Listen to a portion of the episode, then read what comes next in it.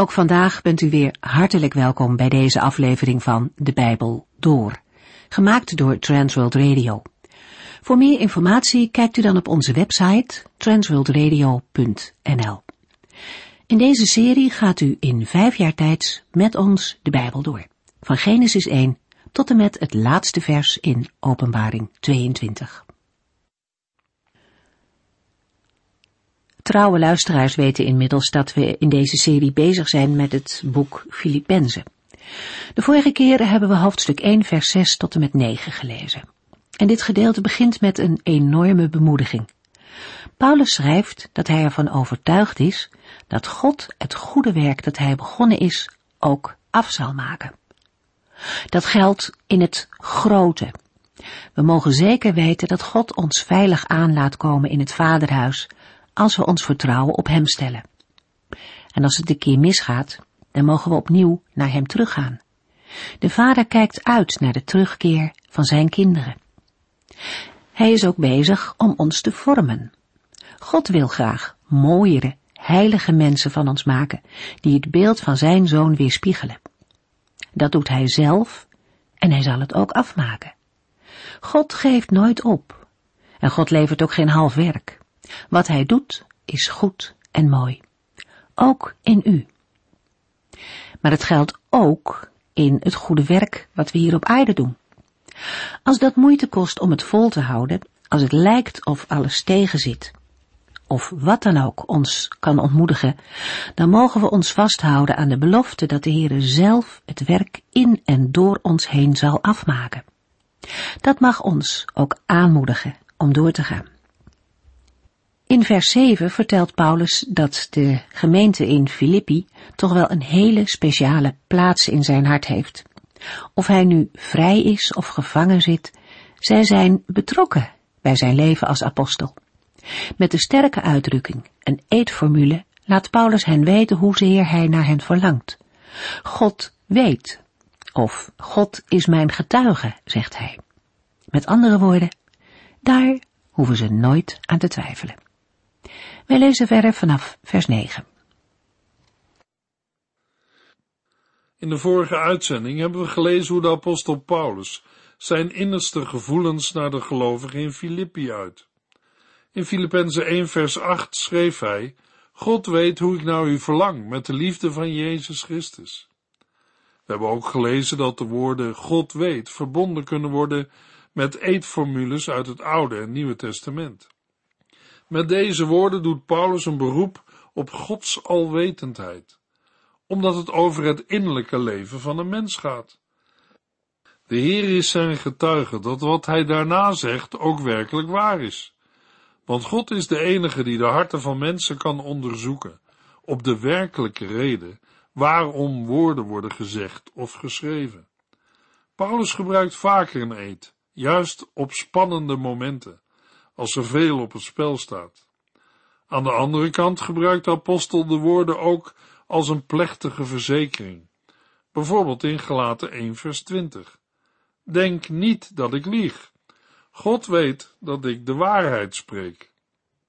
In dit verband is het ook goed om de woorden van de Heer Jezus uit Matthäus 5 in herinnering te brengen. Matthäus 5 vers 33 tot en met 36. In de wet van Mozes staat ook, u moet zich aan uw eed houden. Wat u voor God hebt gezworen, moet u nakomen. Maar ik zeg, zweer nooit, zeg niet, ik zweer bij de hemel, want de hemel is de troon van God. Of ik zweer bij de aarde, want de aarde is Gods voetenbank. Of ik zweer bij Jeruzalem, want dat is de stad van de grote koning. Zeg ook niet, ik zweer bij mijn hoofd, want u kunt niet één haar wit of zwart maken. De fariseeën maakten onderscheid tussen het zweren bij de naam van God en zweren bij geschapen dingen. Het eerste had, volgens hen, bindende kracht en van het tweede kon een mens zich terugtrekken. Maar God is Heere over heel zijn schepping. Daarom is elke mijn eed een belediging van zijn naam om de betrouwbaarheid van gesproken woorden te verzekeren, werd er in het dagelijks taalgebruik regelmatig gezworen. De heiland wijst de onwaarachtigheid af die door de opvatting van de fariseeën in de hand werd gewerkt. Daarmee wordt een oprechte of gevraagde eed niet verboden. Dat blijkt ook uit Filippenzen 1 vers 8. De Heer Jezus zegt in Matthäus 5 dat wij mensen moeten zijn die geen eed hoeven af te leggen. Een volgeling van de Heer Jezus moet zo betrouwbaar zijn dat wat hij zegt voldoende is. Daarmee geeft de heiland aan dat een gelovige, een kind van God, onder alle omstandigheden te vertrouwen moet zijn. De aansporing van Jezus is dan ook Matthäus 5, vers 37. Houd u aan uw woord. Ja is ja en nee is nee. Wat u meer zegt, komt van de duivel. De duivel of de boze is de vader van de leugen, die of te weinig of te veel zegt. Voor de woorden met de liefde van Christus Jezus staat in de Griekse grondtekst met de ontferming of barmhartigheid van Christus Jezus. Dat is natuurlijk zijn liefde. Maar de woorden ontferming of barmhartigheid helpen mee het woord liefde beter te begrijpen. Bij ontferming en barmhartigheid gaat het over de ontferming die Christus zelf heeft laten zien, zoals bijvoorbeeld in Matthäus 9, vers 36. Hij was diep geroerd toen hij zag hoe de mensen afgemat waren en zich geen raad wisten. Zij leken op een kudde schapen zonder herder. De liefde van Christus maakt gelovigen bekwaam om met ontferming en barmhartigheid in het leven te staan. Het stimuleert om dingen in de naam van de Heere te ondernemen en te doen.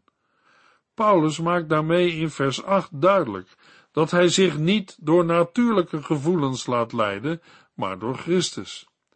De apostel had ook al in vers 7 de bijzondere band met de Filippenzen aangegeven. We lazen, het spreekt eigenlijk vanzelf dat ik zo over u denkt, want u hebt een bijzondere plaats in mijn hart. Filippenzen 1 vers 9 Ik bid dat u meer en meer van liefde zult overvloeien, zodat u een diep geloof en inzicht in de dingen van God zult krijgen. Vers 9 is verbonden met vers 3 en 4. Op het dankgebed in vers 3 en het bidden in vers 4 volgt nu de voorbeden in vers 9. Paulus bidt dat de gelovigen zullen overlopen van Gods liefde. De christenen in Filippi moeten zich richten op God en zijn koninkrijk en daarnaast op hun naasten. Want God liefhebben boven alles en uw naaste als uzelf is de basis van de hele wet en de profeten. Deze liefde moet zich uiten in een diep geloof en inzicht in de dingen van God. Inzicht in de dingen van God en geloof zijn geen tegenstelling, maar vullen aan en ondersteunen elkaar. Over dit inzicht in de dingen van God schrijft de apostel in Efeziërs 1 vers 8 tot en met 18 God heeft ons alle wijsheid en inzicht gegeven. Hij verlangde ernaar ons het geheim bekend te maken waarom hij Christus heeft gestuurd. Hij heeft besloten alles in de hemel en op aarde bijeen te brengen onder het absolute gezag van Christus, als de tijd rijp is. Door onze eenheid met Christus zijn wij het eigendom van God geworden. Dat is altijd de bedoeling geweest van Hem, die alles doet zoals Hij zelf wil en goed vindt. Hij wilde dat wij, Joden, die al zo lang gewacht en gehoopt hebben, dat de Christus zou komen, Hem zouden prijzen en eren. En niet alleen wij, maar ook u, die de waarheid hebt gehoord, het goede nieuws dat uw redding is. Toen u in Christus ging geloven, gaf God u de Heilige Geest, die had beloofd als een bewijs dat u van Christus bent. Deze geest in ons is een borg voor wat God ons allemaal zal geven, als Hij ons zijn eigen volk zal verlossen.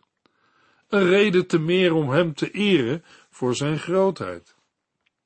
Daarom houd ik ook niet op God voor u te danken, want ik heb gehoord hoe groot uw geloof in de Heer Jezus en uw liefde voor alle christenen is. Ik dank God zonder ophouden voor u en in mijn gebed vraag ik de God van onze Heer Jezus Christus, de Vader die alle eer verdient, u wijsheid te geven, opdat u helder en duidelijk zult zien wie Christus is, en hem door en door zult kennen.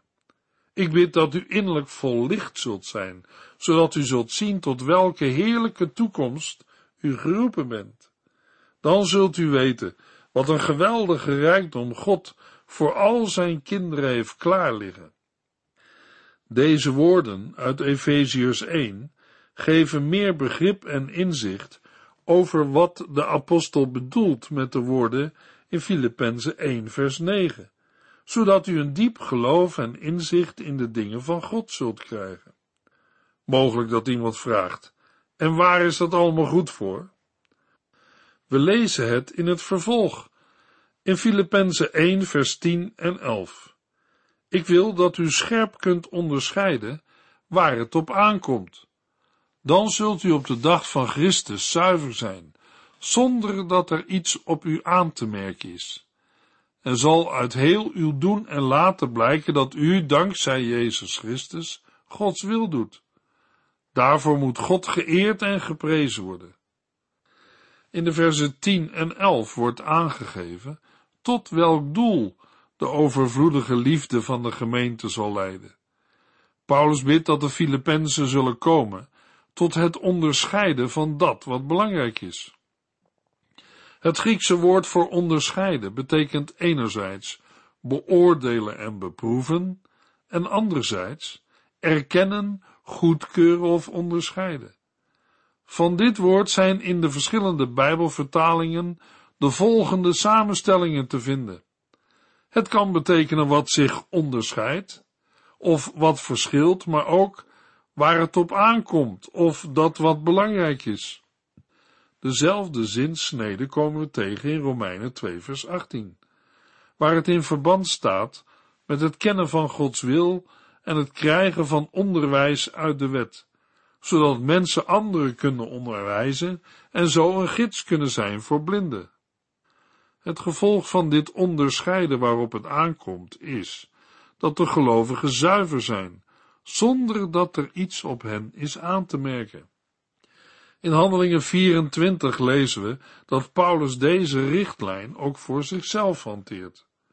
De apostel zegt in Handelingen 24, vers 16: Daarom doe ik mijn best om voor God en de mensen altijd een zuiver geweten te houden zowel in het geweten van een gelovige als in het optreden naar buiten moet dit worden nagestreefd.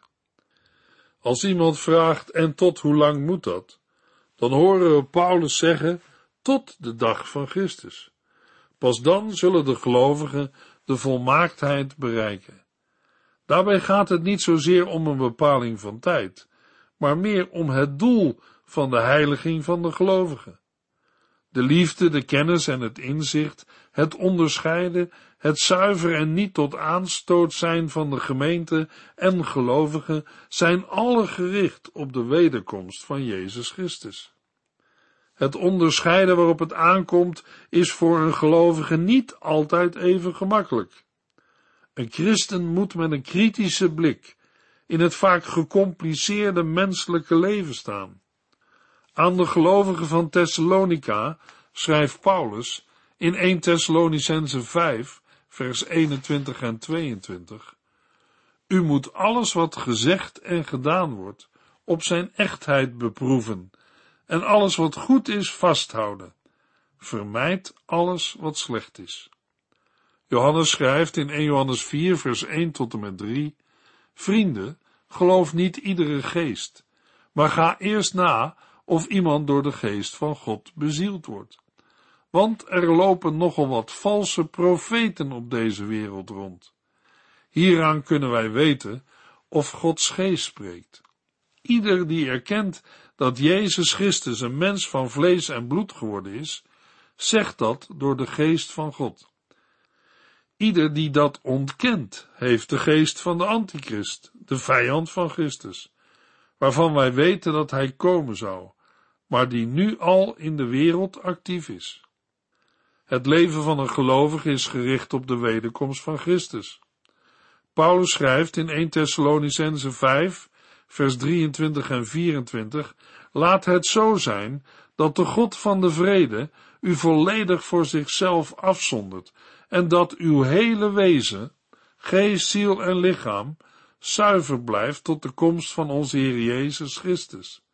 En Hij die u geroepen heeft, is trouw en zal doen wat Hij beloofd heeft.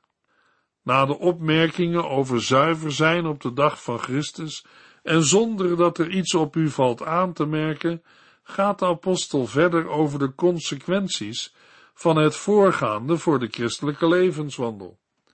Paulus schrijft in vers 11, uit heel uw doen en laten zal blijken dat u dankzij Jezus Christus Gods wil doet.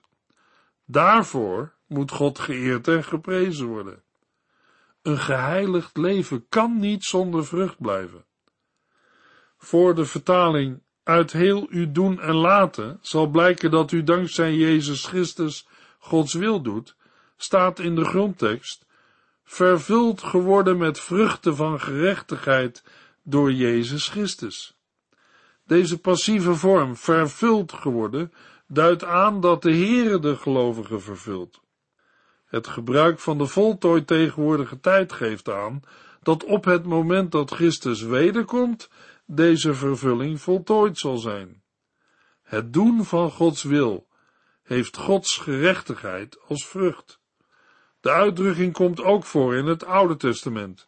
In Jesaja 32, vers 16 tot en met 18 lezen we, In de woestijn zal het recht wonen, en daardoor zal er vrede zijn. Rust en vertrouwen zullen dan voor eeuwig regeren. Mijn volk zal in veiligheid leven, ongestoord wonen. In het Nieuwe Testament lezen we in Jacobus 3 vers 18 Vrede stichters saaien vrede en zij oogsten goedheid en rechtvaardigheid. De uitdrukking vrucht van de gerechtigheid betekent dat de wil van God wordt gedaan. Het betekent wat we in Romeinen 6 vers 13 en 14 lezen.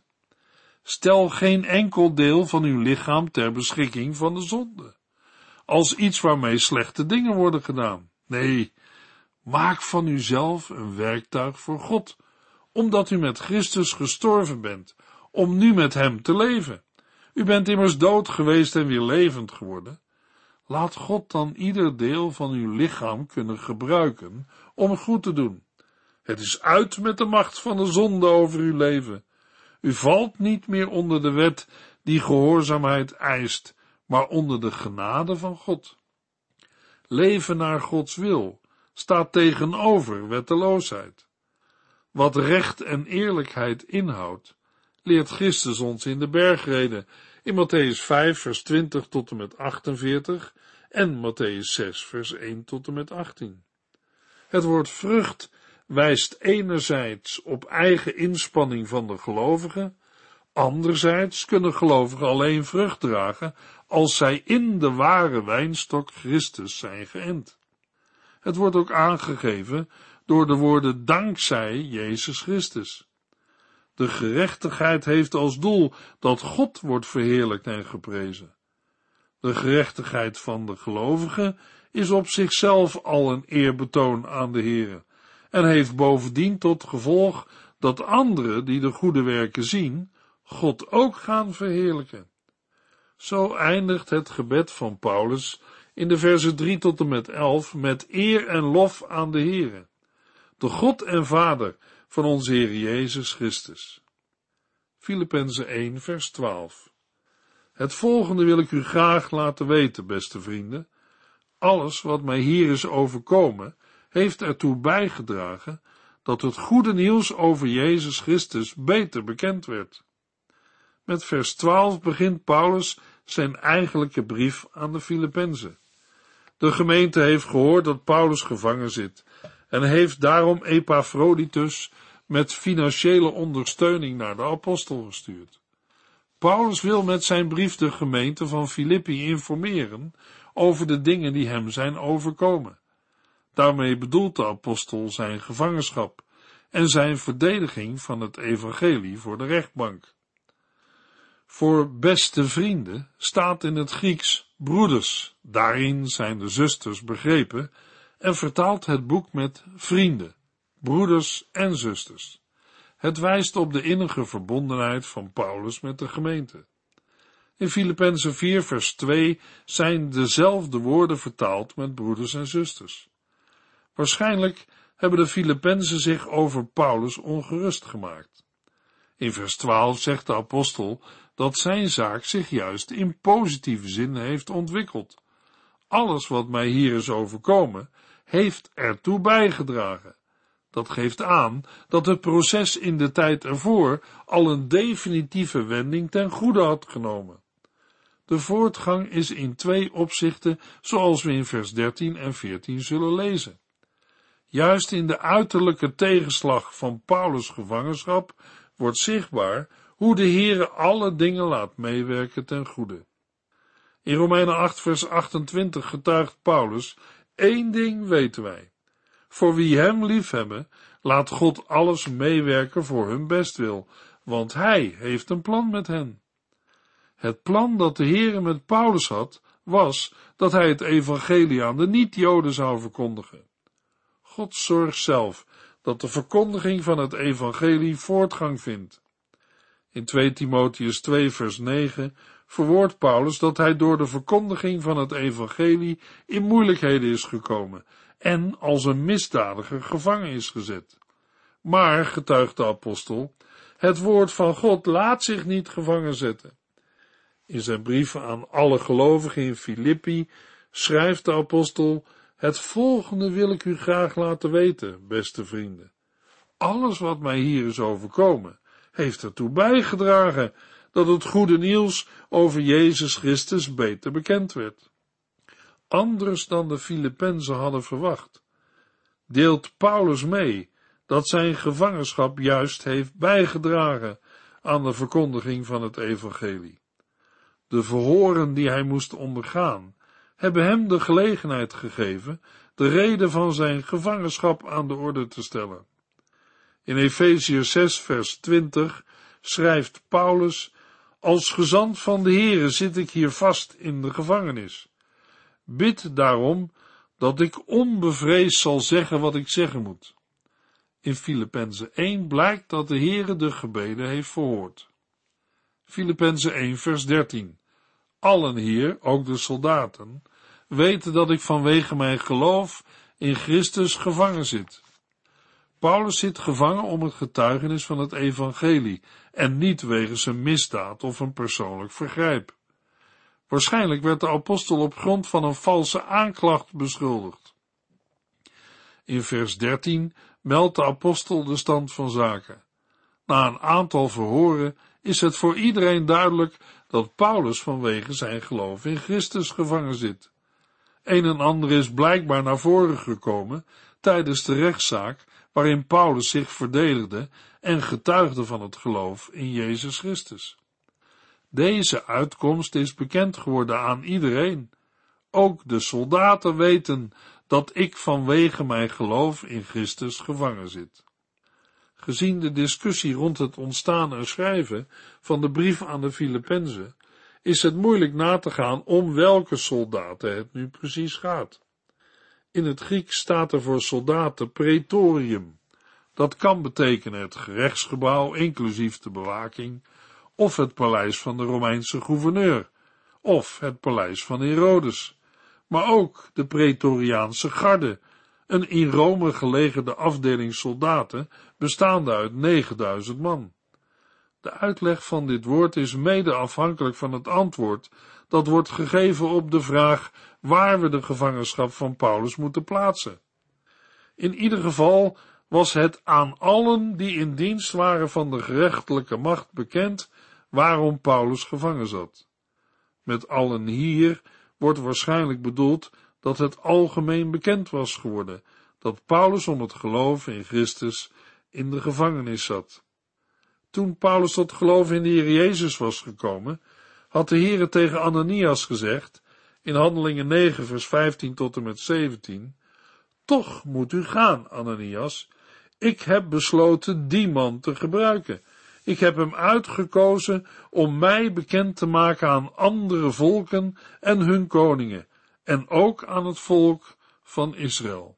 Ik zal hem duidelijk maken hoeveel leed hij voor mij moet doorstaan Ananias deed wat de Heer hem had opgedragen en begaf zich naar het huis waar Saulus was. Tot nu toe had Paulus het evangelie wijd verspreid onder de burgers van het Romeinse Rijk en, nu hij gevangen is genomen, ook aan zijn bewakers, soldaten van de Romeinse keizer. Iedere vier uren werd de wacht gewisseld en werd Paulus opnieuw vastgemaakt aan een andere Romeinse soldaat. Het is ondenkbaar, ook al zou de soldaat niets terugzeggen, dat hij niet heeft gehoord wat de apostel tegen anderen heeft gezegd over het evangelie. Zo is het evangelie ook doorgedrongen tot de soldaten van het Romeinse leger, tot zelfs in de keizerlijke garde toe. Later schreef Tertullianus dat de Romeinse overheid ongerust werd, omdat op allerlei vooraanstaande posities christenen werden aangesteld of ambtenaren christenen werden en zich bekeerden van de Romeinse afgoden om de levende God te dienen. In Filippenzen 1 lezen we voor het eerst van een situatie waarin Paulus in zijn gevangenschap niet werd gehinderd bij de verkondiging van het evangelie en dat hij zelfs gelegenheid had om er met soldaten over door te praten. Want allen hier, ook de soldaten, weten dat ik vanwege mijn geloof in Christus gevangen zit. Luisteraar, wat weten de mensen in uw omgeving van uw geloof in Christus? Bent u, ben jij, een leesbare brief van Christus? In de volgende uitzending lezen we Filippenzen 1 vers 14 tot en met 30. U heeft geluisterd naar De Bijbel Door, in het Nederlands vertaald en bewerkt door Transworld Radio. Een programma waarin we in vijf jaar tijd de hele Bijbel doorgaan. Als u wilt reageren op deze uitzending of u heeft vragen, dan kunt u contact met ons opnemen. Tijdens kantooruren kunt u bellen op 0342 47 8432 0342 47 8432. Ook kunt u een e-mail sturen naar de en natuurlijk kunt u ook via de post ons bereiken. TWR, postbus 371, postcode 3770, AJ in Barneveld. Dit programma werd gepresenteerd door Cor Weda en Ike André. Techniek was in handen van Odin van Voerkom. En wij allemaal bedanken u voor het luisteren. Graag tot de volgende keer.